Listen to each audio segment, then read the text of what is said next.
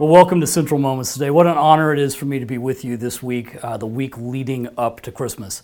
I thought since it's the week leading up to Christmas, it would be great to focus on one of the well known prophecies uh, that foretells Jesus' birth, and that's found in Isaiah chapter 9. In fact, let's just read it, picking up at verse 1. It says, Nevertheless, there will be no more gloom for those who are in distress. In the past, he humbled the land of Zebulun and the land of Naphtali, but in the future, he will honor Galilee of the nations by the way out of the sea and beyond the Jordan. The people walking in darkness have seen a great light. On those living in the land of deep darkness, a light has dawned. You have enlarged the nation and increased their joy. They rejoice before you as people rejoice at the harvest, as warriors rejoice when dividing the plunder.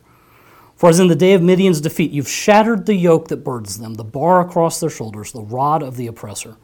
Every warrior's boot used in battle and every garment rolled in blood will be destined for burning. They will be fuel for the fire.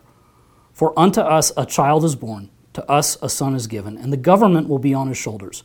And he'll be called Wonderful Counselor, Mighty God, Everlasting Father, Prince of Peace. And of the greatness of his government and peace there will be no end. And he will reign on David's throne and over his kingdom, establishing it and upholding it with justice and righteousness from that time on and forever. The zeal of the Lord Almighty will accomplish this. As we consider this prophecy, I think it's important to think back into the context that it was written. At this time, the the Hebrew people were divided into two kingdoms. There was Israel in the north, and they were marked by just a string of really bad rulers, ungodly rulers, people who turned their back on the Lord. But in Judah, that's where Isaiah lived, there was kind of more of a mixed bag of rulers. There were some who would lead the people to revival and come back to the ways of God, others would just turn their back and rebel or, or disregard or disobey uh, direct words from the Lord they were generally seen, uh, the people generally saw the leaders there as somewhat ineffective at leading the people of the nation. And Judah was the smaller nation, and they were surrounded by enemies, so it was very nerve wracking for the people to experience this poor leadership from their kings. And so this prophecy would really resonate with the Judites who were just hungry for strong leadership. Uh, and the language in the prophecy really speaks to that. You, you see words like breaking the yoke of the, oppression, of the oppressors and oppression, enlarging the nation, bearing the weight of the government on the leader's shoulders. Of course, we know that Isaiah wasn't describing an earthly king like Hezekiah or Ahaz.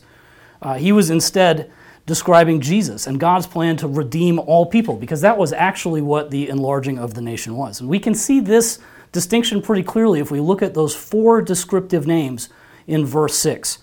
Uh, there are concepts and terms in those, in those names that are associated with earthly royalty and earthly kings but they specify traits that can only belong to God Himself. And over the next four days, we're going to do a deeper dive on each of the four of those and probe what they mean to the original audience, but what they mean for us today as part of Jesus' kingdom. But as we wrap up today, I want us to look carefully at the end of verse 7.